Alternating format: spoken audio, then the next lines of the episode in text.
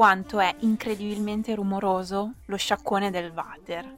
Cioè, nel senso se per questo essere... è il presupposto, io penso che... No, allora, seriamente, per essere acqua che cade da quell'altezza, cioè stiamo parlando veramente di 50 centimetri, cioè fa un rumore tipo cascata come se cadesse da 20 metri. E io da piccola dicevo, ma...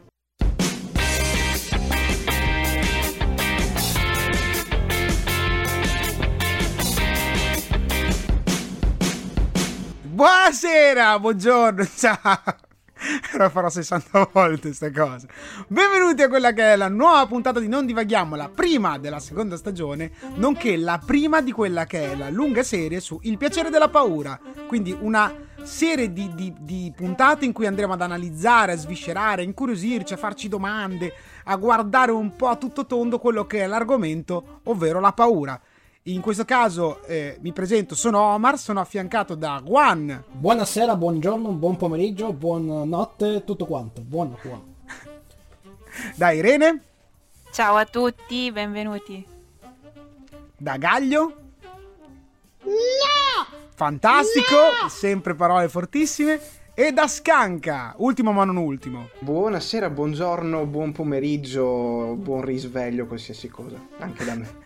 Così la possono usare in qualsiasi momento, in qualsiasi condizione. Anzi, io il buon risveglio lo farei con una voce un po' suadente, no? Così si alzano con una marcia in più. Assolutamente. Gaglio, ce la fai suadente, visto che te non hai... Aspetta che mi preparo l'ugola. Drin drin drin, buon risveglio cari ascoltatori che siete qui ad ascoltarci, o meglio stavate dormendo quindi non ci stavate ascoltando, adesso che vi siete svegliati ci state ascoltando, se non ci state ascoltando dopo esservi risvegliati, cazzacci vostri. Ecco, io ad ascoltatore adesso metto la retromarcia e non... Esatto. Chiunque si fosse anche solo vagamente convinto ad ascoltarci fino a questo punto, dopo questo intervento, giustamente come ha detto Juan, si sarà pentito. Si allontana. Ma torniamo a noi. Quindi, come dicevo prima, questa fa parte di quella che è la prima, cioè fa parte di quella che è la serie, scusate, su Il Piacere della Paura, quindi ha proprio una serie dove in realtà cresciamo con voi, ascoltando opinioni, parlando tra di noi, parlando con persone poi nelle prossime puntate magari maggiore esperienza rispetto alla nostra, su quello che è proprio questo macro argomento, ovvero la paura.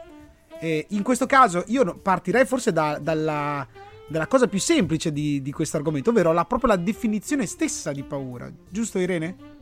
Sì, esattamente. In pratica che cosa succede nel nostro cervello quando abbiamo paura?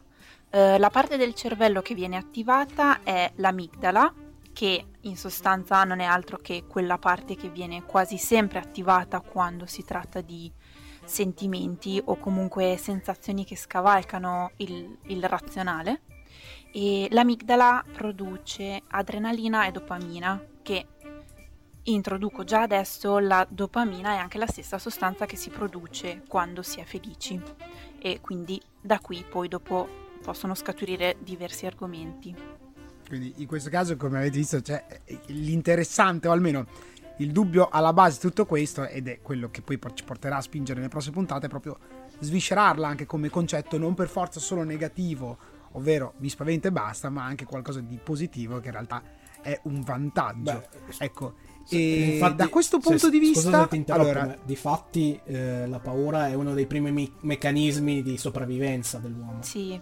Esatto, assolutamente, in questo è la base da questo punto di vista. Ma prima ancora di iniziare tutto questo dialogo un po' più, no, alla ricerca proprio di questo percorso sulla paura, partiamo un attimo da, allora, cioè oggettivamente, allora, a parte le cose più blasonate che fanno paura e tutto, ma la bottiglia che esplode alle 3 del mattino mentre tu stai dormendo tranquillo, scusa, ma che razza di... Cioè, allora, non serve aver studiato nella vita, non serve aver fatto chissà quale percorso... Cioè, basta saper far quello, è già la cosa più spaventosa del mondo. Su di me non funziona perché cioè... dormo troppo profondamente, non sento nulla. No, se tu non la senti, tu sei deceduto, non è che dormi più profondamente degli altri, tu sei morto, ok? Ma guarda che io non ho sentito i pompieri e la polizia quando ha preso fuoco la casa dei vicini. Come non l'hai sentito? Cosa vuol dire? Ti giuro, io l'ho preso la mattina dopo. Mi sono svegliato e mia mamma, ma scusa, ma Stefano, cioè, hai sentito niente? Ma che cazzo è successo? Cioè? E poi guardo fuori, mezza casa bruciata, ancora i pompieri lì a lavorare. No, io probabilmente veramente ho morte apparente quando dormo. Si è alzato con quel dolce odore di napalm di prima mattina, no? Sì, esatto. Ma sì, ma quanto di più gratificante. Comunque diamo per scontato che tutti abbiano una bottiglia sul comodino. Io non ce l'ho una bottiglia sul comodino, no, neanche in camera, cioè è tremendamente lontano. La questione della bottiglia, non la senti. Cioè è generica, cioè nel senso la bottiglia non deve stare vicino a te. Quando esplode, anche se è in cucina, l'infarto è uguale. È acqua frizzante? Ah, stiamo entrando proprio nel merito, quindi vedo che... fa più paura l'acqua frizzante, forse. Sì, secondo me sì, è più potente. Io l'acqua naturale non l'ho mai sentita scoppiare. Giustamente, stiamo entrando veramente... questo è razzismo. Sì, no, ma sono d'accordo con Gaglio, stiamo entrando nel merito, secondo me, di un classismo che non ci appartiene. Ma non divaghiamo, visto che è anche il nome della trasmissione. In questo caso, in realtà, la domanda che vi pongo è le vostre paure. Cioè, partiamo proprio da questa base, no? Cioè, un ricordo di qualcosa che va spaventato, ma tanto. Ok, tanto ce l'abbiamo tutti quanti, quindi. Io mi tiro già fuori perché dai, è facile. Parto proprio da Juan perché tanto il giro, facciamo sempre questo giro adesso. Vai Juan. Ma così, su due piedi mi fai partire. Sì, perché tanto sei ecuadoriano, quindi cioè, è ovvio che il tuo livello di paura è molto più alto degli altri. Effettivamente se mi dici cosa mi ha spaventato in passato non ti so rispondere. Una paura generale adesso... Cioè, ma mi stai chiedendo un ricordo o di cosa ho paura adesso? Per me puoi scegliere o una o l'altra, nel senso, quale... cioè, allora, perché se parto io ti rispondo, non ho paura di nulla perché da bambino, ok? Mi sembra un'affermazione un po' ambiziosa, sì. Questa, cioè. È vero, è molto ambiziosa. È un po' forte. Cioè, a me, però c'era questo problema, no? Allora, cioè, anche a voi sarà capitato avere i genitori, no? Che spesso e volentieri, ok? Cioè, da piccolo tu andavi di fronte alla televisione, al primo programma che accennava dei problemi spaventosi quant'altro, cambiavano canale, no? Okay. No, mai successo. Ok, vedi, neanche a me. Neanche. Ah, io guarda, L'Esorcista non ho saputo cosa fosse fino ai 17 anni, probabilmente. Ecco, vedi Juan, io e te non abbiamo avuto, e da qui capisci che non abbiamo avuto una famiglia normale. Il mio primo film horror è stato a 5 anni. Siamo in due. Ciacchi la bambola assassina. Ma guarda, io ho sviluppato dopo un attaccamento tipo tra i 17 e i 19. Ho visto qualsiasi cosa di horror uscita, sì. Di qualsiasi media probabilmente. Io l'esorcista l'ho scoperto in modo imbarazzante perché tipo presente quando c'erano le locandine leggevi tipo, cosa c'è stasera in TV? Allora tu in TV io avevo scritto un film, vado a vedere sto film, accendo la televisione. Beh, non ci stava quel film, però prima di accorgermi che io non stavo guardando Fast and Furious, ma stavo guardando L'Esorcista, sono dovuto arrivare alla parte dove la bambina scende le scale a ponte a testa in giù, vomitando verde. A quel punto allora, ho capito che non era Fast and Furious. C'è un'incongruenza, non me la ricordavo come scena. Nel momento in cui scende le scale a ponte non vomita verde, si urina sotto, se la fa sotto. Ah, scusa, porca vacca. Senza contare ragione, che non si è mai posto il dubbio perché urina. Dopo 20 minuti non abbia ancora visto Vin Diesel. Però va benissimo, va benissimo. Né una macchina che drifta. Non c'è una macchina in 20 L'Esorcista che ricordo, cioè. Ma poi, scusa, nella bambina a ponte che scende le scale. Dopo, quando gira la testa a 360 gradi, inizia a pugnalarsi con un crocifisso e così via. Vabbè, comunque io non ho visto macchine in quel film e mi sono accorto che non stavo guardando Fast and Furious. Manderemo una lettera di reclamo ed ero abbastanza grande da doverlo succede. Cioè, l'avrei dovuto capire, ma non l'ho capito. Quanti anni avevi, scusami? Ma qualsiasi età, era troppo grande per... No, non è andavo agli albori, no? Dai, alle medie ero abbastanza grande. Era il 1843. Esatto, in questo momento ti sei autochiamata, Irene. Facciamo da Baretto. Dimmi la tua paura. Una paura che hai avuto passato, una paura presente. Allora, tutto è iniziato... È diventata dallo psicologo. Esatto, esatto. Puntata di 60 minuti confirmed. Esatto. Esatto. Allora, io non so se avete mai notato quanto è incredibilmente rumoroso lo sciaccone del water.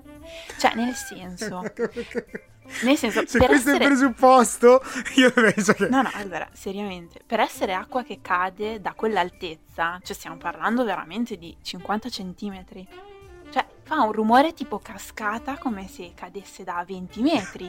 E io da piccola dicevo, ma... Eh sì, però non è che cade da 20 metri, non è una cascata. Te, se rovesci una bottiglia d'acqua, non è che fa sto rumore, no? Allora io da piccola dicevo, ma porca miseria, allora... questo non è possibile. E quindi avevo paurissima che ci fosse un mostro dentro, quindi tiravo lo sciacquone e scappavo velocissima dal bagno. Cioè, così proprio... Sì, te lo giuro. Santo cielo. Ma io... Oh santo cielo. Per me sarebbe più l'odore, che scappo dal bagno per l'odore. Beh, appunto, non diciamo perché, però diciamo che spesso è una buona idea, ecco. Ci stiamo spingendo verso analisi un po' più profonde, Juan, vedo. No, e invece adesso che ho superato questa paura, mi sono resa conto recentemente che la mia fobia ha un nome, l'altra mia fobia ha un nome, ed è talassofobia. Ho paura dell'acqua profonda, soprattutto dove non si vede bene. Ma anche se si vedesse bene, se c'è acqua profonda io ho paura. Che sia piscina, che sia mare, fa lo stesso. Se non si vede, poi se è torbida, ancora peggio. A parte il fatto che, vabbè, fobia da Phobos, assolutamente, e sempre per ricondurci un po', per dare un po' di cultura e spessore al tutto. Phobos, oltretutto, che nella mitologia greca proviene è figlio di Ares, quindi dio della guerra, e di Afrodite. Ah, wow! Okay. Quindi, cioè, la paura di per sé proviene da due elementi, che quindi giustamente come giustificazione, no? La paura, quella che è la paura della guerra, quindi la paura comunque della perdita e di tutto quant'altro, e dall'altra parte la paura dell'amore, che in questo caso viene sempre percepita come perdita di un affetto caro. O forse l'amore è nato... la paura è nata dall'amore per la guerra! Gentilissimo, lì nello studio, staccategli il microfono.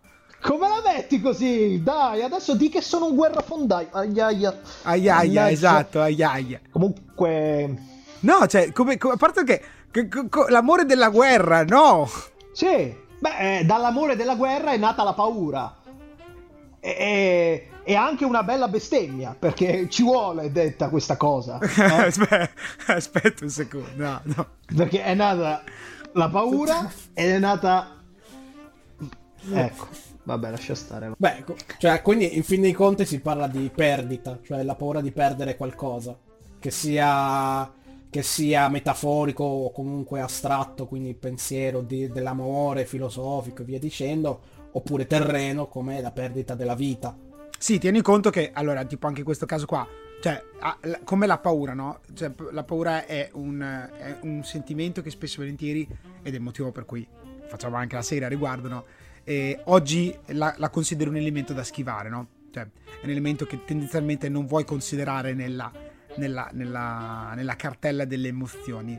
Quando invece, se tu vai a vedere anche soltanto cioè, in quello che era l'antica Grecia, Phobos come divinità veniva non accantonata, ma anzi, spesso e volentieri veniva accostata e veniva pregata, ok? Oltretutto con un tempio intorno con tutti gli aceri rossi, roba super poetica, e veniva quindi venerata tantissimo e utilizzata in guerra per riuscire anche a, come dire, a contrastare tutti quanti.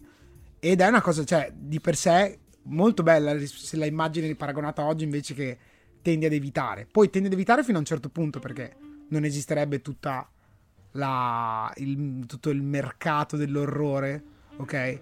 Di cui Gaglio farebbe palesemente a meno. Ma assolutamente. Ma io credo i ricordi più belli che ho di gente che si spaventa sono tutti legati a Gaglio, principalmente. Che non è bello spaventarsi, non è assolutamente bello. È tutta la questione che è bello, è una scusa.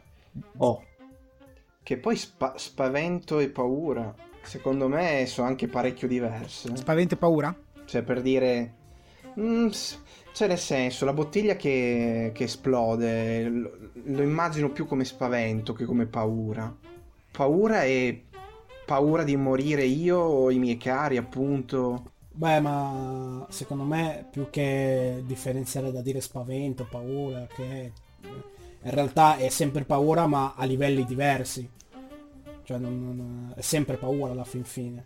Poi ricordiamo che comunque l'uomo nasce con solo due paure di nascita, tutte le altre paure sono soltanto sviluppate dalla società, dalla psiche della persona durante la crescita, ma in realtà noi nasciamo solo con due paure, che una è la paura dei suoni forti, quindi per l'appunto la bottiglietta, una bomba e via dicendo, e l'altro è del buio e dell'ignoto, ciò che non riusciamo a vedere, noi non riusciamo, cioè lo percepiamo come ostile. Ah, quindi tu faresti una divisione, cioè nel senso paura macro, esatto. Macro, e poi si suddivide con paure di vario tipo, ok?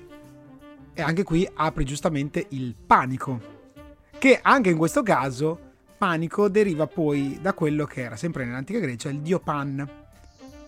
Okay, ancora è tutto in mano ai greci. Queste... è tutto in mano ai greci. Madonna. Quindi, mia. Dio Pan in questo caso, che oltretutto accade quando, allora, Kronos, quindi titano del tempo, bla bla bla, okay. Padre di Zeus, esatto, padre di Zeus, riceve una rivelazione in cui gli viene detto che uno dei suoi figli lo tradirà, ok?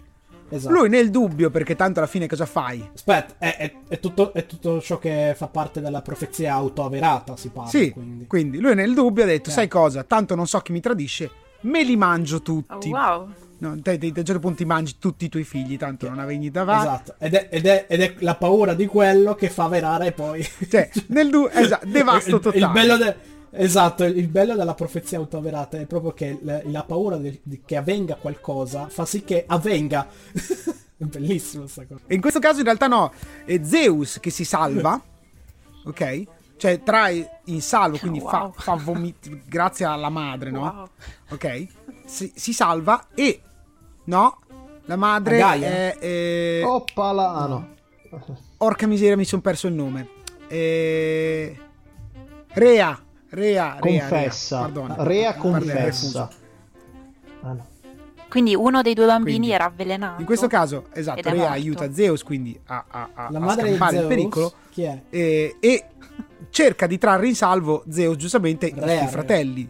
Okay. Gaia era tipo riescono la a far sboccare fortissimo Kronos, sboccare proprio fortissimo, ok? In questo caso dallo sbocco si salvano Ares e Poseidone, ok, che fanno un po' un'alleanza e dicono a sto punto, visto che comunque Babbo non mi sembra una persona altamente qualificata per poter continuare a gestire la nostra famiglia, decidono di contrastarlo e combatterlo. Però chiaramente non puoi contrastare dei titani, ok, da solo. Quindi che succede? Viene in aiuto in questo caso Dio Pan, ok, che è questo specie di mezzo satiro, ok, che dall'interno di una grotta inizia ad urlare in un modo esagerato, provocando lo sgomento e il panico di questi titani che non sanno da dove proviene questo suono, non hanno più la pallida idea, però proprio perché c'è una paura dell'ignoto, di qualcosa che non si sa da dove arriva, decidono di battere in ritirata. E quindi questa cosa è stupenda perché il dio Pan non fa altro che urlare. Cioè, sta dentro, la maggior parte del tempo lui non fa niente in generale, ok? Però quando succede sta roba lui parte e urla. Bellissima sta cosa, stupenda. Bah. Così mi piace, proprio le cose fatte come si deve. E comunque se dovessi scegliere la cosa che fa più paura al mondo, io ribadirei Lucy, il primo ominide. Le ossa di Lucy secondo me sono la cosa più spaventosa che io abbia mai visto da bambino. Wow. Fanno paurissima e fanno schifo. Dice se è morta ci sarà un motivo, no?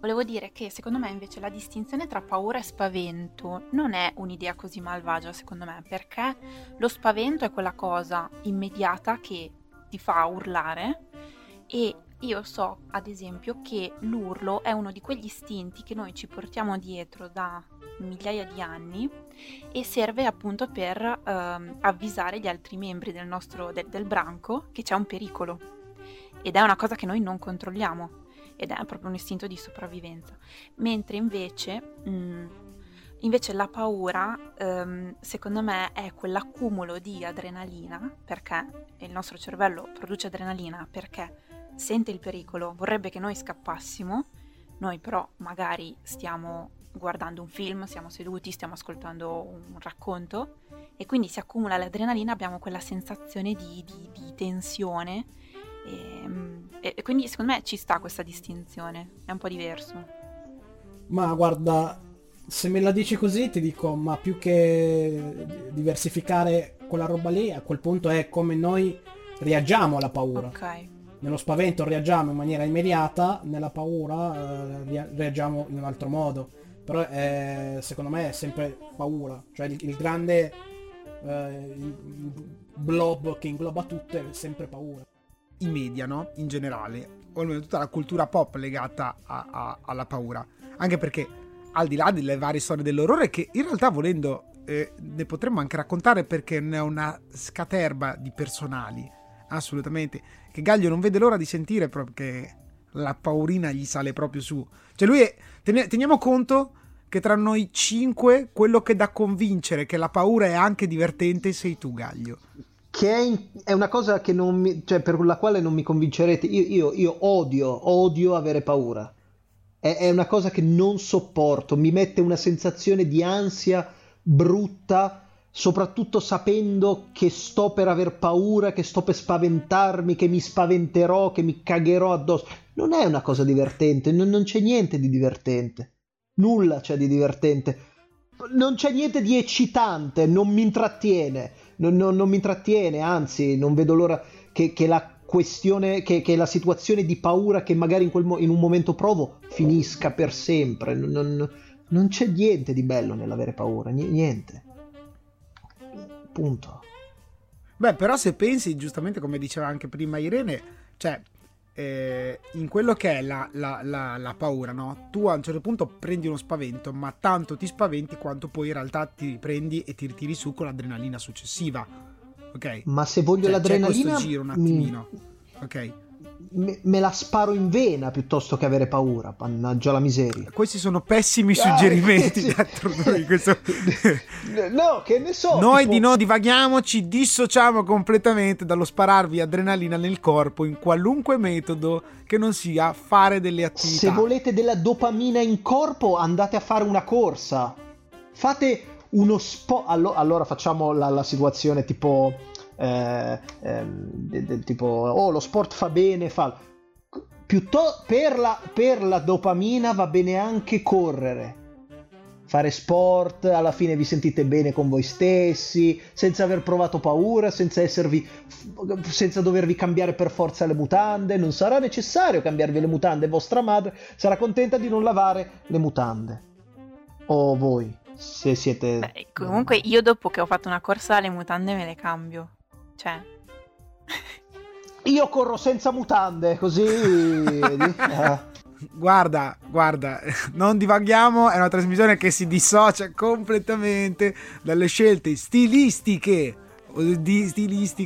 di quello che voi andate o non andate a fare quando andate a correre, ok? Se scegliete di andarci su... ho detto che corro senza pantaloni, guarda, senza mutande. Nel dubbio, vabbè, noi ci allontaniamo da personaggi di questo calibro. Dicevamo, no?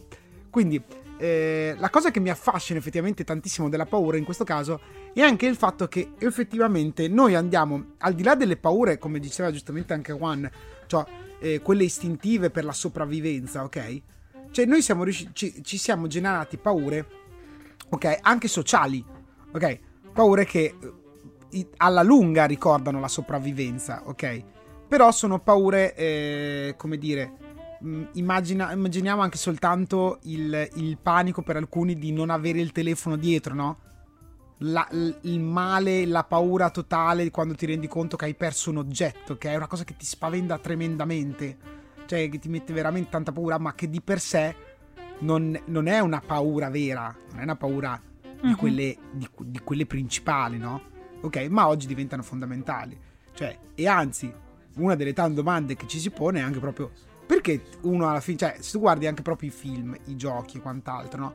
Che ruotano molto sul concetto della paura, perché ricerchiamo così tanto l'idea di spaventarci da questo punto di vista?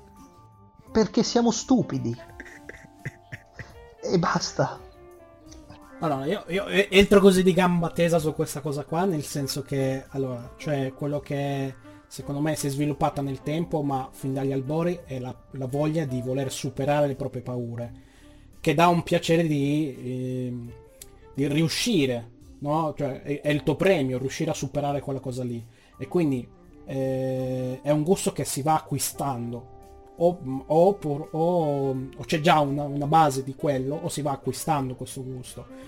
Poi come qualunque altra cosa c'è la saturazione di una certa cosa, per esempio negli ultimi anni sono stati fortissimi tutti i film, tutte le robe gore, splatter, con jump scare, con tutte quelle serie di cose. Però è arrivato per appunto una saturazione del sistema, no? Per cui basta, non ne possiamo più, perché ormai mi stai propinando la stessa cosa una e un'altra volta. Per me quella paura, comunque a livello inconscio o conscio, mi ha stufato, perché ormai l'ho vista 50.000 volte. Parliamo per esempio di Jigsaw, l'enigmista. Il primo film ha fatto faville, è magnifico, scritto bene, girato bene, e ha una meccanica di paura che è nuova, non proprio nuova, però nuova. È chiaro che se arrivi all'ottavo film vedi la stessa cosa e dici a me questa cosa non mi fa più niente, ma perché siamo stati desensibilizzati da questa cosa qua.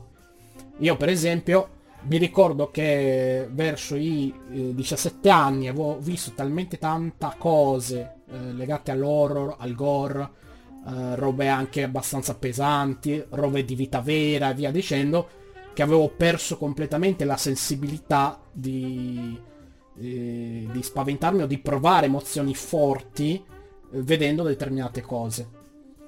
Quindi ti dico, il piacere c'è, però va misurato con il quanto. Sono d'accordo, certo. Anche qua, no, giustamente io in realtà sono abbastanza vicino anche all'idea di Juan, cioè nel senso, però è quell'argomento, no, della paura in cui tu a un certo punto o da un lato decidi la paura la vuoi proprio schivare punto e basta, non ti interessa assolutamente, oppure ricaschi nella seconda parte, ovvero quella dove ormai ne hai vista talmente tanta, e su questo ringrazio sempre di non cuore la mia mamma che me ne ha mandati giù avanti di ogni, cioè io ho il trauma ancora per Alive. Allora è un film dove io avrò avuto 8 anni e sti qua si mangiavano i propri compagni morti in montagna, ma non è un horror, ma te stai male, quello non è un horror. 8 anni horror. Qualunque cosa è un horror, anche lo scioccone del water, assolutamente, sono d'accordissimo con Irene, anzi aprirei anche, ma quello non fa paura. Quello poi vabbè, ecco, quella è l'altra cosa che quando inizi a leggere gli articoli di giornale dove trovi i serpenti dentro la water è finita. Far la cacca non è più nello stesso modo. Quello fa un sacco paura, il pensiero che tu ti siedi sulla tavola e ti arriva un serpentone che ti morde le chiappe. Beh, dipende a chi chiede, perché potrebbe esserci qualcuno a cui piace quello che c'è dentro. Guarda, questa scena è stata fatta da un film... Piranha si chiama. I Piranha praticamente invadevano questo laghetto e arrivavano, si infilavano in tutte le tubature perché erano tantissimi, e ad uno in particolare muore perché gli arriva il Piranha mentre è sul water. Ma questa è una scena di vita vera in Australia, ragazzi. In Australia sì, quindi è stata fatta, non ha inventato niente, è stato fatto anche questo. In Australia tutti i giorni succede così. No, ma come dicevamo, quindi c'è la paura che a un certo punto ne hai avuta talmente tanto da desensibilizzarti all'argomento, e anche questo da questo punto di vista in realtà è un po' un problema, perché perdi quella concezione, quella che ti permette, cioè la paura è un elemento che ci serve per sopravvivere, avendo alzato così tanto la soglia rischi veramente di avere un distacco da quella protezione che hai. E... è un po' come, scusa se ti interrompo, è un po' come la questione del dolore. Chi non prova dolore in realtà è in una situazione molto grave, perché potrebbe benissimo aver perforato una spalla, qualcosa, sta sanguinando copiosamente, per lui, non sentendo dolore, va benissimo tutto, non si va a curare, per dire, e muore dissanguato. La stessa questione è con la paura. È chiaramente più a un livello più psicologico, ma che effettivamente ti mette a rischio. Beh, in effetti, scusami, stiamo parlando sempre di sostanze chimiche, in questo caso può essere l'adrenalina, la dopamina, quindi ci sta che il nostro corpo si abitui ad avere a che fare con quantità sempre maggiori di queste sostanze. Vero, vero. E infatti qua apriamo, chiaramente noi nel frattempo ci siamo scritti un sacco di domande, dubbi a riguardo, che sono dubbi nostri, domande nostre su quello che è l'argomento paura, ma che in realtà possono essere, per chi ci ascolta, uno spunto anche per conversazione, per comprendere poi anche l'opinione degli altri. Dato per assodato, come dicevamo prima, che il rumore dello sciacquone è una delle cose più esagerate che esistano al mondo, e qui non voglio neanche... Guarda, io abbraccio a piene mani l'opinione di Irene su questa cosa, perché è tutta la vita, cioè, mi hai aperto gli occhi. Per fortuna non l'ho scoperto da bambino, perché sennò in bagno non ci andavo più. Però veramente d'accordo, ci siamo posti veramente tante domande a riguardo, cioè una delle tante, per dire, fa più paura quello che vedi o quello che non vedi? Cioè io ti dico quello che non vedi, perché paradossalmente è quello che dicevamo prima, panico, quindi l'elemento che non conosci. Forse mi metterò in una posizione comoda, nel senso, tipo uno dice entrambe, cioè vabbè, ma tanto te allora... fa paura tutto, quindi giustamente chi se ne frega. Vabbè, ma no, ma a parte quello, dico una cosa che non vedi, ma allora, se non la vedi e non la percepisci, te ne freghi. Se percepisci che c'è qualcosa e non la vedi, forse sì, quindi puoi avere paura. Vedi. Se poi quella cosa che hai percepito e che avevi paura perché non la vedevi si fa vedere e non ti fa paura, ok, faceva più paura non avendola vista che vedendola. Bene, capito? Spero molto che gli ascoltatori abbiano anche carta e penna mentre ti sentono parlare. Ma, sembra che mi sono... Però, adesso dico che... se no, ripeterei la stessa identica cosa, per me ha senso, quindi che cosa devo dire? Quindi per me tutte e due fa sia paura quello che vedi che quello che non vedi, vecchio, dai. Grazie. Sì. Per fortuna esiste la post produzione poi. Irene, quello che vedi o quello che non vedi? Ma quello che non vedi 100%, perché io in particolare sono una caga sotto, non so se ce l'ha capito. È vero, tu vai a braccetto col gruppetto di Gaglio, tu fate comunella voi due. Che poi il fatto che è una caga sotto si ricollega alla questione delle mutande di prima. No, dello sciacquone, però. Dello sciacquone. Sì, anche delle mutande. Sì, ma è un cerchio che si chiude, Ma Irene in realtà...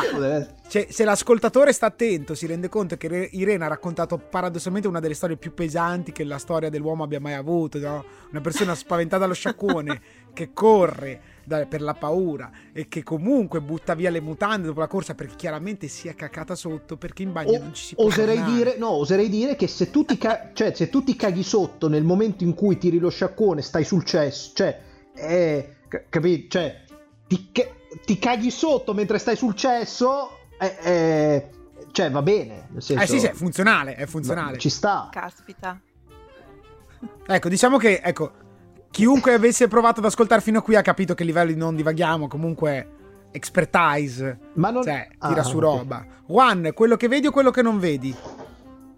Allora ti dirò, non nell'uno nell'altro, ma quello che non comprendo, perché io posso anche guardare qualcosa e non comprenderlo. Bene, One flexa fortissimo, non avremo mai più opportunità di aver, cioè proprio esagerato. D'ora in avanti non chiederemo più un'opinione a lui, perché quindi assolutamente. Grazie. No, però... spiega un po', che sono curioso, vai. Allora, sostanzialmente, prendiamo un concetto come quello che è The Thing, no? La cosa.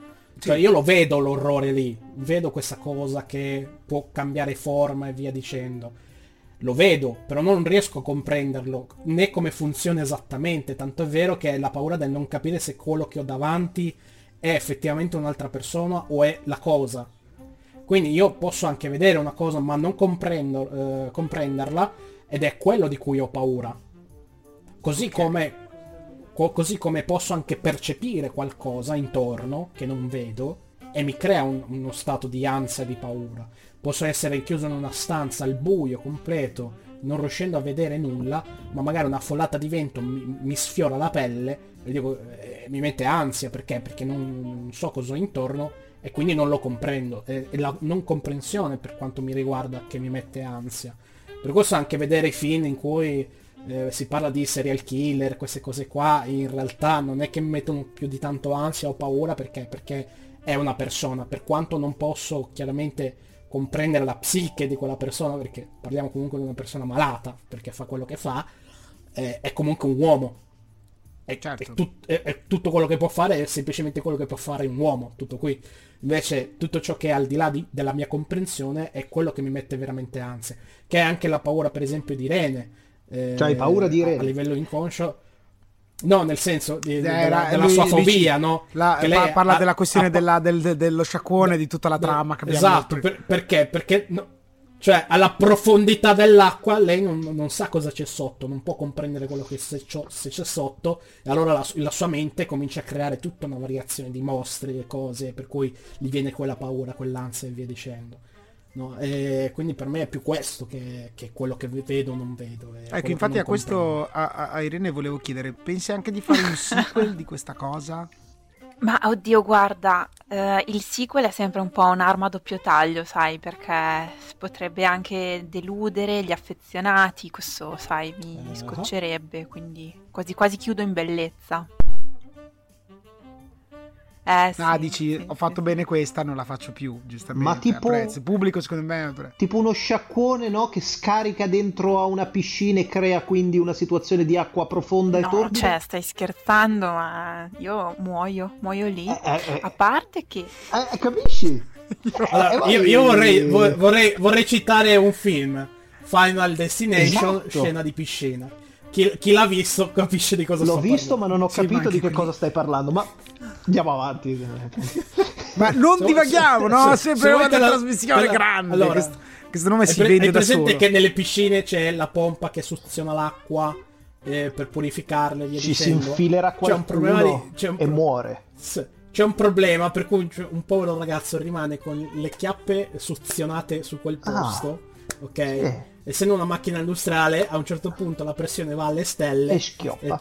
Scena dopo, la fontana di sangue e acqua di piscina nella pompa. Mamma mia, terribile.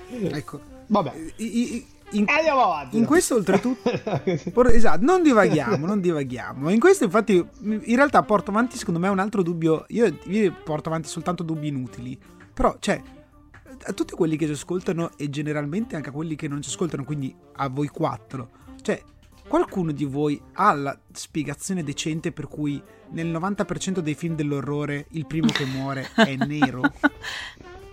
Vai Gaglio, dai, sparami, vai. No, sparami no, mi dissocio, scusami. No. Perché credo che sia, diciamo, è una situazione in cui, voglio dire, si riesce a capito, ecco, grande. La questione è che l'uomo nero fa paura, cioè quando devi far paura a un bambino dici sta arrivando l'uomo nero, lo ammazzi subito, ma è un retaggio, capito? A posto, lì è un retaggio vecchissimo. Senti lo specchio, se no troppo facile, dici c'è l'uomo nero, fa paura per forza, invece no, ammazzo l'uomo nero così non fa più paura, e invece lì ti sorprendono facendoti paura con il resto del film. Okay, questa parte la tagliamo lì, la questione. Perché? Ma lo non capisco. Cioè, sento esatto, un razzismo similare. Questa è censura, questa si chiama censura, e parlerò con il mio sindacato. Certamente. Ora, che non ho, tra le tante domande che abbiamo, no? Adesso chiaramente non divaghiamo a questo obiettivo anche, ovvero sia cercare magari un po' tra di noi chiacchierando di dare delle risposte, darci delle risposte, ma in realtà è proprio lasciarvi tante domande, cioè quelle domande che poi a un certo punto vi fanno venire voglia, incuriosirvi su quello che è l'opinione delle vostre amicizie, delle persone intorno, dei cari, dei familiari. Quindi proprio quella da capacità di essere curiosi non solo nel confronto singolare, ma anche quello sociale, e delle persone intorno, cioè tante di quelle domande, anche soltanto come dire, beh, adesso prima abbiamo già risposto, prima perché urliamo per lo spavento, no? Quindi su questo abbiamo Irene che ce ne può parlare, nonostante Irene non ti faccia, cioè, ti faccia paura tutto, però di roba ne sai già. Ma allora, in realtà sono incuriosita dall'argomento, perché io sono una di quelle persone che guarda i film horror e si copre, cioè guardo i film in mezzo alle dita di solito. E per ritornare, effetto sbarre. Sì, sì, sì.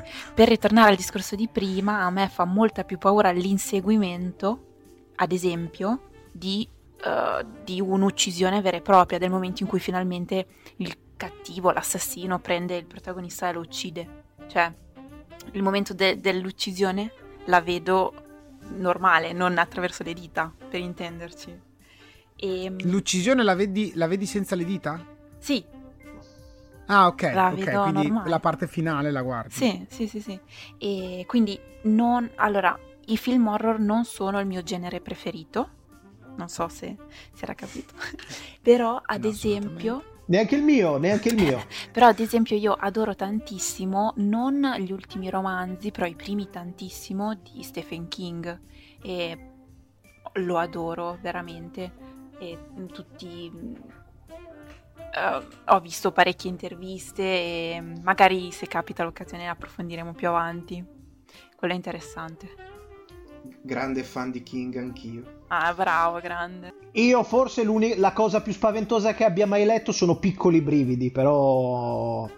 Amore. Oh, quanti erano belli. Bravo, qualcuno finalmente. Guarda che era molto ansioso. Piccoli Brividi c'erano certe storie che... La bambola parlante? C'ho il librone, quella del pianoforte, capito, della bambola parlante. Non mi fa paura. Cioè, io se leggo una cosa non mi fa paura, perché la sto leggendo, non mi dà emozione. Quel cazzo cioè, a me la lettura di queste non mi dà nessuna emozione. Quello anche a me. Basta. Sembra un cazzo di esercizio di grammatica, capito? No, oddio, aspetta. Infatti, proprio per questo nessuna emozione, no, non mi fa paura. Te hai detto nessuna emozione. No, non mi dà. Io ho detto nessuna emozione. A lui leggere non dà emozione. A me leggere non dà emozione. Che è un'altra parentesi adesso. Però nella grossa no, vabbè, anche questa la tagliamo, tra le altre cose non mi fa paura a me. Ormai è un insaggio. Leggere esatto. Le robe non mi fa paura. Taglia. Ma perché tutto quello che dico io deve essere tagliato? Ora che l'hai detto la teniamo. Cagare, va. Coladro. No, però l'argomento Piccoli Brividi secondo me è un argomento bellissimo. Che, cioè, io ne avevo un sacco e guardavo pure tipo i film. Che cazzo davano sulla TV? Non mi ricordo. Film, TV. Sì, di quella valigetta che si apriva e spargevano tutti i fogli al vento. Sì, sì. Ecco, quelli non dico che mi facevano paura, perché tanto sembrano quelle robe tipo alla Disney Channel, capito? Quelle robe tipo dei attori un po' falliti, insomma, quelle robe, e quindi però fanno sicuramente danno più emozioni che i libri dei Piccoli Brividi. Questo secondo me da questo punto di vista è molto interessante, perché effettivamente a mio parere una delle cose più difficili in generale nell'ambito della paura è proprio saper scrivere dell'orrore. Infatti noi siamo stati previdenti, non divaghiamo, abbiamo la testa avanti, e la puntata successiva sarà proprio con uno scrittore dell'orrore, ok, che quindi ci permetterà finalmente una volta per tutti di capire come riuscire a far paura, come riuscire a far spaventare. E se fallisce, questa è una cosa dalle dimissioni in diretta proprio. Assolutamente sì, no, lui ha accettato proprio la regola. Ecco. O ci convince o molla tutto. Per me molla tutto. No. Tutto. Per me no. Però in realtà sarà interessante fare anche lì una il bello del seguire questo nostro percorso è proprio questo. Cioè, andiamo pian piano anche noi a istruirci e a comprendere meglio questo argomento, proprio parlandone con chi questo argomento già ne ha una conoscenza maggiore. Quindi su questo seguiteci fortemente, perché ne avrete delle belle. Tante altre domande ce ne sono ancora, quindi io ne leggerei qualcuna, ma più che altro per dare spunti, no? Quindi, ecco, l'esempio generale è cercare di capire dalle persone intorno se i clown sì o clown no negli orrore.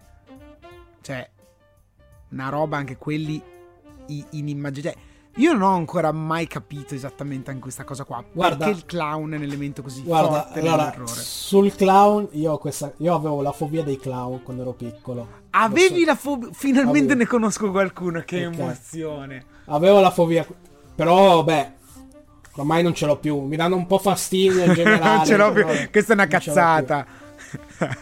Allora, io sono stato traumatizzato perché com'è nata la cosa? Io ero andato al circo. Scusa okay. Se rido. L'avrà picchiato, è arrivato un clown, l'ha menato anche tu con la clava che fa pop ogni volta che no, solo quello può essere. Mi raccomando, seguite sempre Gaglio per informazioni. Era andato a questo circo, no? Al che a un certo punto uno dei pagliacci si metteva la maschera da diavolo e ha cominciato a spaventare tutti i bambini, tutte le cose, quindi Quella scena lì a me ha molto spaventato, avevo 6-7 anni, giù di lì. E quindi cioè, mi ha traumatizzato e ho sviluppato la fobia dei pagliacci. Poi crescendo, io, infatti, tipo una delle miniserie che volevo tantissimo vedere, ma allo stesso tempo ho sempre evitato, fino ai 18 anni è stato It di Stephen King. No? Quindi ho compiuto 18 anni e ho detto vabbè dai basta così, sono abbastanza grandi per stare ancora ad aver paura dei pagliacci, e me lo sono visto, no? Grande miniserie, mi è piaciuta molto. Che poi perché un clown si sarebbe dovuto mettere la maschera da diavolo e spaventare i bambini? Cioè un clown è fatto per divertire, questo stronzo si mette la maschera da diavolo e spaventa i bambini che lo sono andati a vedere. Cioè questo non è un clown, è un truffatore, c'era cioè da ammazzarlo. Non te lo so dire, nel senso... Parliamo del Sud America, quindi che, non so. Che cazzo di circhi ci sono in Sud America? Vabbè, allora. Ma sono dei maledetti. No. Allora, io riguardo il pagliaccio vorrei dire un'altra mia esperienza, nel senso che verso i 9 anni, io stavo affogando in un fiume. Cosa? Ora, aspetta un secondo. Juan, ti fermo un secondo. Io vorrei che in questo momento chiunque stesse ascoltando si mettesse adesso pausa, no? Ok? E per un attimo provasse a immaginare come cavolo c'è arrivato sto bambino a 9 anni a affogare. A casissimo ad affogare in un fiume. Cioè, a me la storia sembra partita così a caso, no? Spoiler. Okay, che sembra che l'hai scelto tu. Spoiler. Sopravvive. È vero, non è... Spoiler, sopravvivo. Spoiler allerta. Allora, io ho un fortissimo legame con l'acqua, anche se ho rischiato di affogare più volte nel corso della mia vita in situazioni molto diverse. Ci sono pure i sequel, hai visto la differenza tua, Irene? La gente qua continua a fare anche produzioni. No, ma essere legata all'acqua non vuol dire saper nuotare, che sono due cose diverse. Uno poi dice... No, io nuoto benissimo. Che ci finisci spesso dentro, capito? Il problema è che finisco in situazioni particolari, okay. Tipo nell'oceano sono stato... portato via da un'onda di più di 3 metri praticamente, e quindi tipo in piscina ero da solo, un crampo, sono andato giù a piombo. sul fiume praticamente era successo questo. Io stavo nuotando, a un certo punto la corrente era diventata troppo forte e sono stato trascinato via.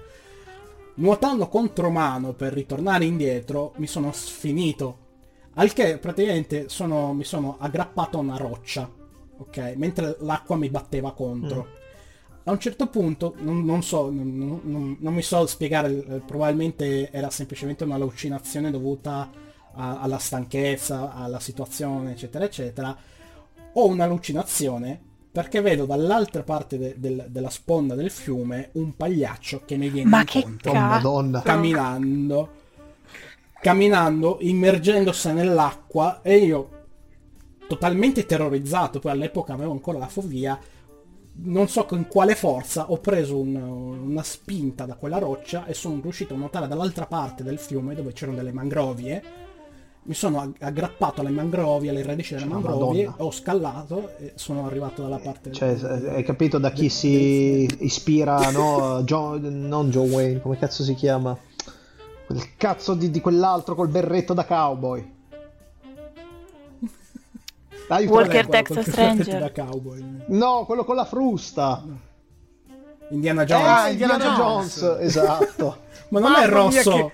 Ma non è rosso il cappello, è marrone. Non ho detto rosso, ho detto un cappello da cowboy. Ma non è comunque da cowboy. Vabbè, cioè, ci siamo capiti, quello con le... Indovina un po', Gaglio, cosa succede anche a questo pezzo. Vaffanculo. Taglia questo. Vaffanculo. Tagliantur. Gaglio, devi... In questa trasmissione tu non fai nient'altro che trovare un modo per rimanerci dentro, ok? No. Che devi fare il tuo lavoro è stare dentro. No, è un'avventura della Madonna. Cioè, è una...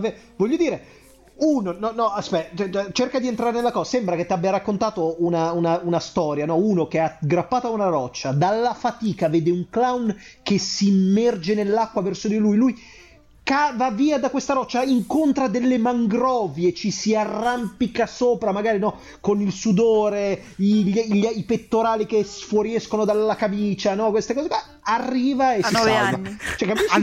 Quanti anni avevi, Juan? Quanti anni avevi? 9, giù di lì. 9 coi pettorali che escono dalla camicia, mi raccomando. Un po' pedofila, ma vabbè, lasciamo perdere. Noi ci dissociamo assolutamente, sempre comunque è importante. Che storia, che figata. Ho avuto come dire, una vita movimentata. Mamma mia. Un giorno mi racconterai di quando un'aquila reale ti ha preso, no, e ti ha portato nel suo nido sulla cima di un monte, no, e ti ha accudito insieme ai suoi piccoli e ti dava da mangiare vomitandoti in bocca. Ed è arrivato un legame molto forte anche con gli animali. Ah, lo sapevo io. Ci sarà io ogni volta che dici che ha un legame con qualcosa, penso che ci sia affogato dentro. Esatto. E ormai non ci non riesco mai. Ho un legame forte con gli animali, vuol dire che ha dormito dentro un cammello sicuro. Sì, vedi, queste cose qua, secondo me tu le hai fatte tutte. Queste cose. Sì, lui, tipo Juan è la versione hai che cavalcato le giraffe, tipo una roba così, però sulla testa gliele hai cavalcate, non sul groppone, sulla testa. No, cioè deve dirti che ha avuto un forte legame con le giraffe, se no non è successo. Vabbè, con gli animali ha detto generico meglio. Okay. Ma in questo Scanca ha anche detto lui, perché zitto pure Scanca ha detto che ha avuto un problema con i clown. Eccolo lì. Ma più che altro cioè, c'è sta gente truccata che non sai che faccia abbiano realmente, perché sono truccati. Senti il tono, io raga vi prego, prestate attenzione al tono. Truccati. Cioè truccati. Ma poi tu sei nel pubblico che ti fai i cazzi tuoi. Magari t'han portato al circo, neanche volevi andarci, però t'han detto è una figata, allora andiamo, poi ti rendi conto che non è una figata e tu vorresti solo farti i cazzi tuoi e giocare al Game Boy magari, no? Cioè, te lo sei portato dietro furbescamente e poi ti chiamano fuori a fare i giochetti di magia del cazzo, cioè ma dai, ma lasciami stare, ma che cazzo vuoi? E poi ride. Tu non ce la racconti giusta. E continua a ridere questo tizio senza motivo. Sì, lui cioè questa allegra simpatia che non ti ha richiesto, non hai chiesto. Tipo Gaglio. La paura è sempre stata quella di farmi fare figure di merda in pubblico, cioè di chiamarmi davanti però a tutti e farmi fare io sono d'accordo con te sul fatto che gli spettacoli dove il pubblico viene preso in considerazione, cioè che viene fatto... mannaggia la madosca, non mi vengono mai le parole quando mi devono venire. Viene coinvolto il tuo, anch'io non le sopporto quei cazzo di cioè, è perciò che preferisco il cinema. Cioè io voglio i soldi indietro quando vedo sta cosa. Quindi... Guarda, sì, io da attore amo quando devo interagire col pubblico. Ecco, e io da pubblico io e te staremo molto lontani. Odio quelli che interagiscono col pubblico. Bene, vedo che su 5 abbiamo già 2 sociopatici. Quando rompo la quarta parete, parlo direttamente col pubblico. Quella roba lì io proprio mi piace. Un'altra delle tante domande, io in questo chiaramente molte non hanno risposta. Quindi, anzi, Irene, visto che molte sono le tue domande, vai, sparacele tutte. Ah, io? Ok. Sì, sono la palla così. Scansafatica, non ho voglia di far niente. Allora, io penso che la prossima potrebbe essere l'horror come conoscenza di sé, cioè quel che le nostre paure dicono di noi, perché di fatto è di questo poi che abbiamo parlato fino ad adesso. Mi collego a questa cosa perché, ad esempio, It, il clown It, nel romanzo di Stephen King, alla fine... al di là del mostro che mangia i bambini e tutto quanto, ma poi si vede che quando i protagonisti crescono, It non è altro che l'incarnazione dei loro problemi psicologici. Quindi c'è quello che ha perso il fratellino da piccolo, c'è quello che è stato abusato dal padre, c'è quello che fa uso di antidepressivi, e quindi sono loro da adulti che continuano a vedere questo clown, e però il clown in realtà non è altro che appunto la rappresentazione dei loro problemi psicologici. Quindi secondo me questo, quello che Stephen King poi secondo me riesce a fare particolarmente bene, ma in realtà quello che poi vorrebbero fare tanti film horror o racconti dell'orrore, di porci davanti ai nostri demoni. Infatti in questo, per dire, questo mi ricollego dalla tua di It comunque con i ragazzini, e riprendo invece anche Piccoli Brividi, no? Che però è un'affermazione che io non so fino a che punto mi ci trovo. Riguarda il fatto che una delle domande che ci si pone è come mai poi spesso e volentieri i ragazzini, i bambini si facciano tanto coinvolgere dalla paura, no? Vadano loro stessi spesso e volentieri alla ricerca proprio della paura, quindi attraverso i racconti, attraverso i film, attraverso i videogiochi stessi, ok? E questo tizio che si occupa, cioè è uno scrittore che però si occupa anche un po' di pedagogia, una delle risposte che ha cercato di dare era legata al fatto che la paura, no? Concepita come anche quando in quelle che erano le varie culture di tanti anni fa, era un rito di passaggio, no? Ok, tu come per diventare uomo facevi un percorso, ok, il ragazzino che veniva abbandonato nella foresta per più giorni, no? Per essere fortificato, per affrontare le proprie paure, ok? Era un elemento che avveniva come scelta di tribù per far crescere qualcun altro. Questa cosa chiaramente non avviene, cioè adesso non avviene più, non è un elemento completamente inutile, ok? Ma diciamo che paradossalmente nell'assenza si ricerca comunque di avere questa cosa, questo rito, e sembra che spesso e volentieri i ragazzi facciano questo tipo di ricerca verso la paura proprio per inconsciamente recuperare questa sorta di test di maturità. Io non sono veramente troppo convintissimo in questa affermazione, ma penso che sia uno spunto interessante di ragionamento. Ecco. Un'altra cosa interessante secondo me, adesso non vorrei sembrare fissata perché cito sempre solo lui, però veramente casca a pennello, quindi la dico. In un'intervista ad esempio Stephen King disse i bambini hanno questa particolarità di credere a tutto quello che gli si racconta, e i bambini sono un po' come i matti. Poi però che cosa succede? Che ai bambini gli si dice: ah, ma cresci un po', devi crescere, e loro alla fine lo fanno, crescono e smettono di credere alle storie, smettono di viaggiare con la fantasia, e quello che lui cerca di fare è di continuare a farli viaggiare con la fantasia anche adulti. Quindi secondo me i bambini cercano questo, un racconto fantastico. Sì, assolutamente. No, è molto molto bello anche questa cosa qua, cioè è anche poi quella ricerca di quella paura che è anche differente rispetto a quella, chiamiamola anche magari le paure un po' moderne, no? Quella del diverso, quella che adesso è una paura che di per sé hai ma che non ha senso, del rimanere isolati. E io a questo punto, esatto, il rimanere isolati però è già una paura che raggiunge poi l'istintivo, cioè è distinto, sì. No? Quella dell'isolamento, del rischio, quindi piuttosto preistorico come idea del fatto che da solo non ce la farai mai a sopravvivere, hai bisogno di un gruppo. Però se no, anche la paura del diverso è istintiva. Beh, istintiva però lo può essere fino a un certo punto, nel senso è legata a qualcosa che non ha una forma umana, ok? O comunque che tu non riesci a determinare come forma, quindi è legata poi al panico, ma quindi è legata a qualcosa che non... Secondo me, scusa se ti ho interrotto, ma sono sì, diciamo primitive, non primordiali. Sono paure primitive e non primordiali, perché ripeto, le primordiali sono solo due, buio, ignoto e suoni forti. Questi sono primordiali. Poi c'è il primitivo, quindi la solitudine, l'isolamento e via dicendo. Cioè tutto il resto è un costrutto che noi ci siamo fatti nei secoli e nello sviluppo. Per esempio la cosa del diverso si rifà sempre comunque all'ignoto, al non comprendere qualcosa che ho davanti. Poi una volta che lo si comprende, no? E poi dipende da persona a persona, perché c'è chi magari è attratto da quello che non comprende e lo vuole studiare, come per appunto gli avventurieri di un'epoca che andavano nell'ignoto a fare le mappe cartografiche, oppure gli scienziati che fanno gli studi per capire. Cioè dipende anche. Assolutamente. Sui suoni io ti vorrei dire una chicca.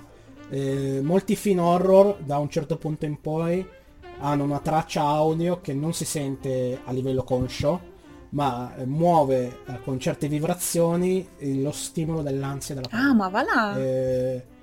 Sì, molti film horror hanno questa cosa qui. Hanno una traccia audio che non è udibile, ma che instilla in te l'ansia. Ma come lo sai? Come lo fanno? Hai chiesto, Gaglio. No, come lo sa? Ma perché lui ha un forte legame con la... ha un forte legame col cinema. Per me è tutto effetto placebo, no? Te lo dicono, così tu pensi che sia così, alla fine hanno... No, li fa lui. Ma in realtà è tutta una cacchiata. Ma perché tu... li fanno con la bocca. Ci sono gli studi al riguardo. Ed è una cosa che in realtà...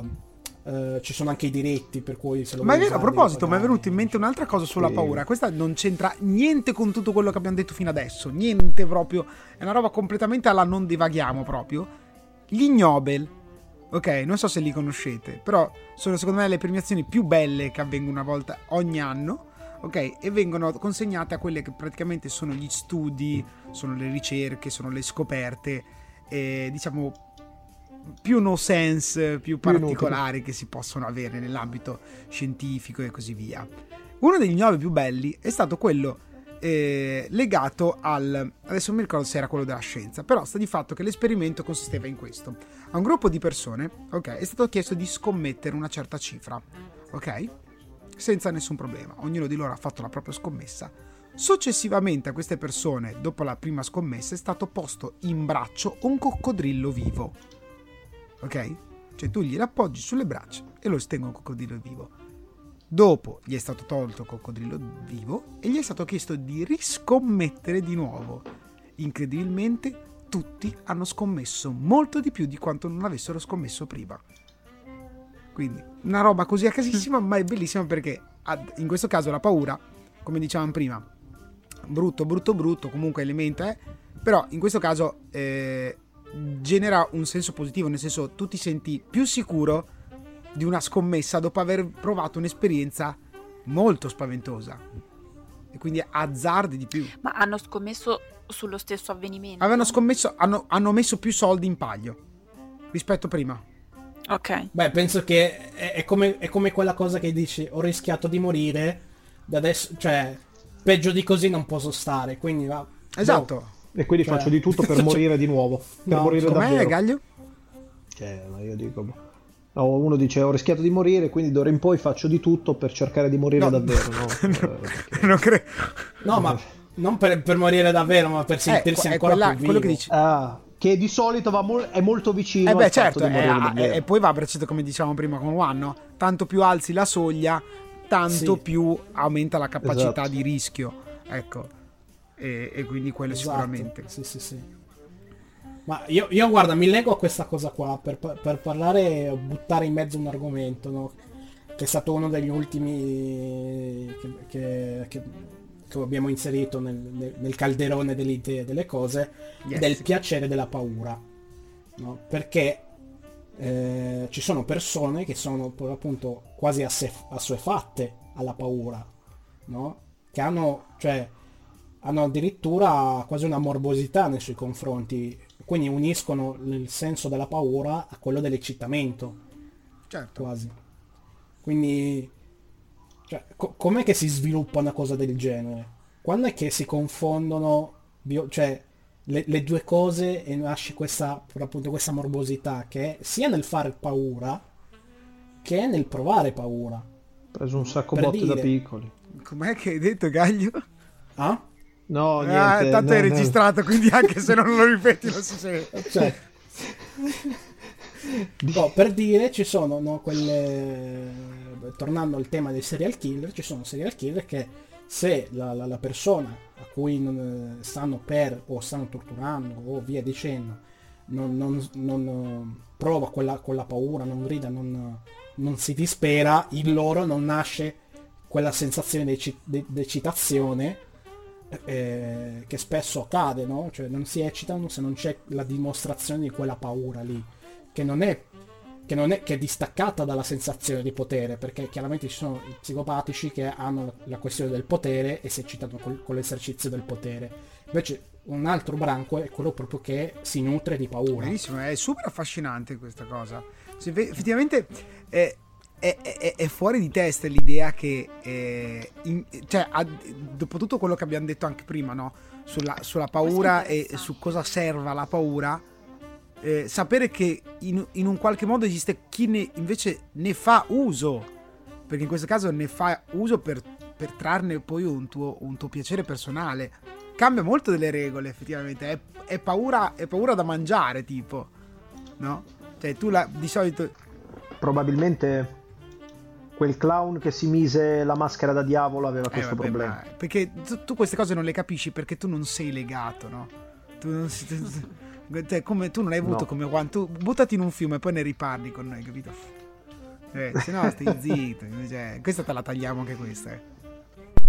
Ok, quindi io vorrei dire due cose così proprio.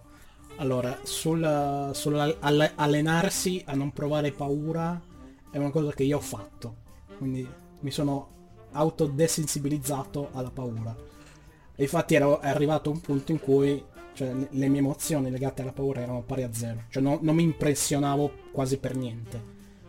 Ho dovuto invece poi da quel punto in poi ho detto no, che non va bene così, e mi sono dovuto allenare a provare, cioè, determinate chiudi gli occhi, guardi una cosa e poi invece fai così e spaventi, esatto, è stato...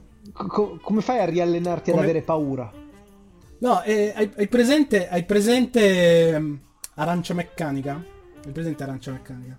Nel momento in cui lui viene messo nella macchina a vedere in continuazione scene eccetera eccetera finché non ne sente la nausea, perché ma c'hai disgusto, prova... non ti fanno paura, ti fanno quello è Arancia Meccanica, non è quello che ho fatto io però è piuttosto simile, nel senso che mi sono sovraesposto a situazioni con immagini, suoni eccetera eccetera, al punto che effettivamente la mia soglia di paura era diventata molto elevata e infatti non provo determinate emozioni.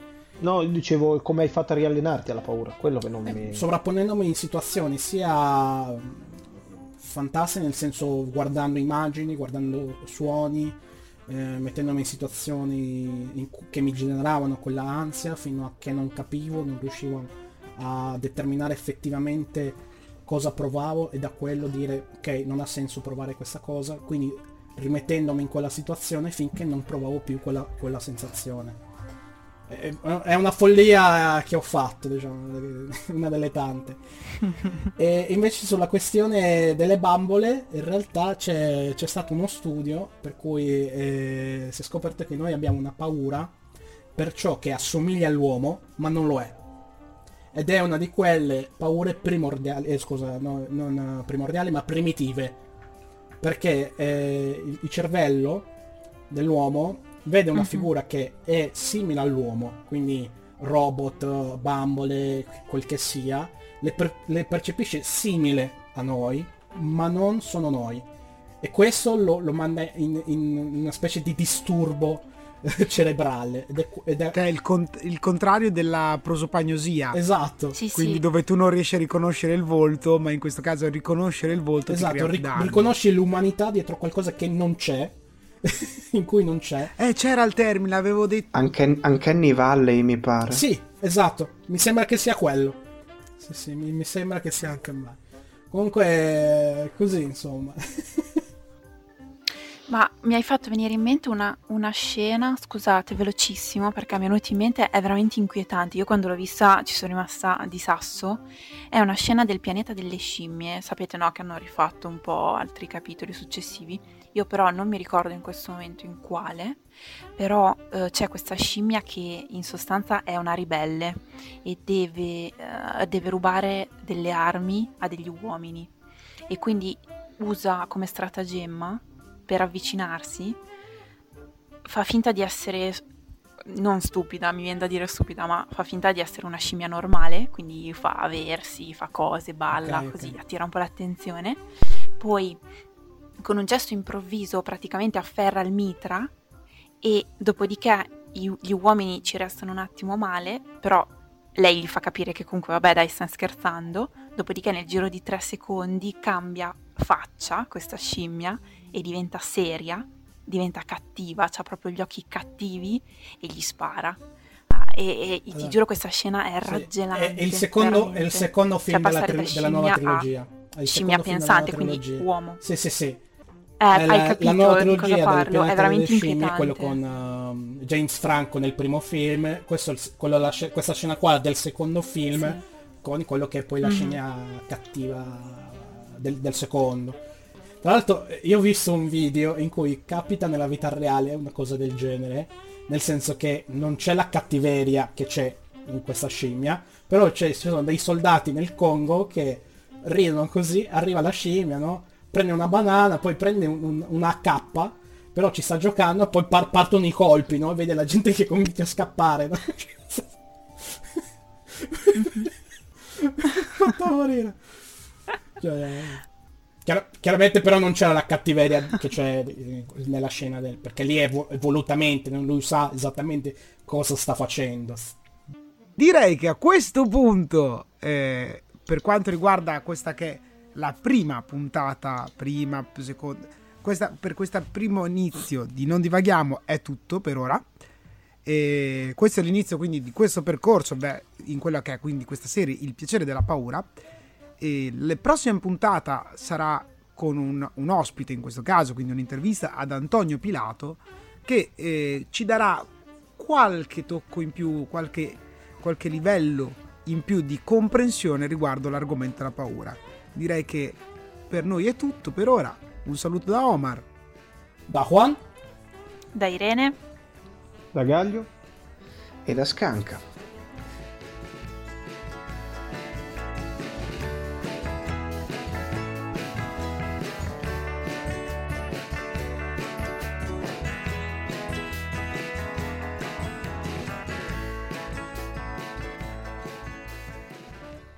Censuriamo anche Gaglio per questa cosa. Tagliamo via anche Gaglio. Quindi praticamente io... E questo è tutto. Che voglio. Il grazie a tuti quanti. Alla prossima. Ciao. Alla prossima. Scemo. Ciao.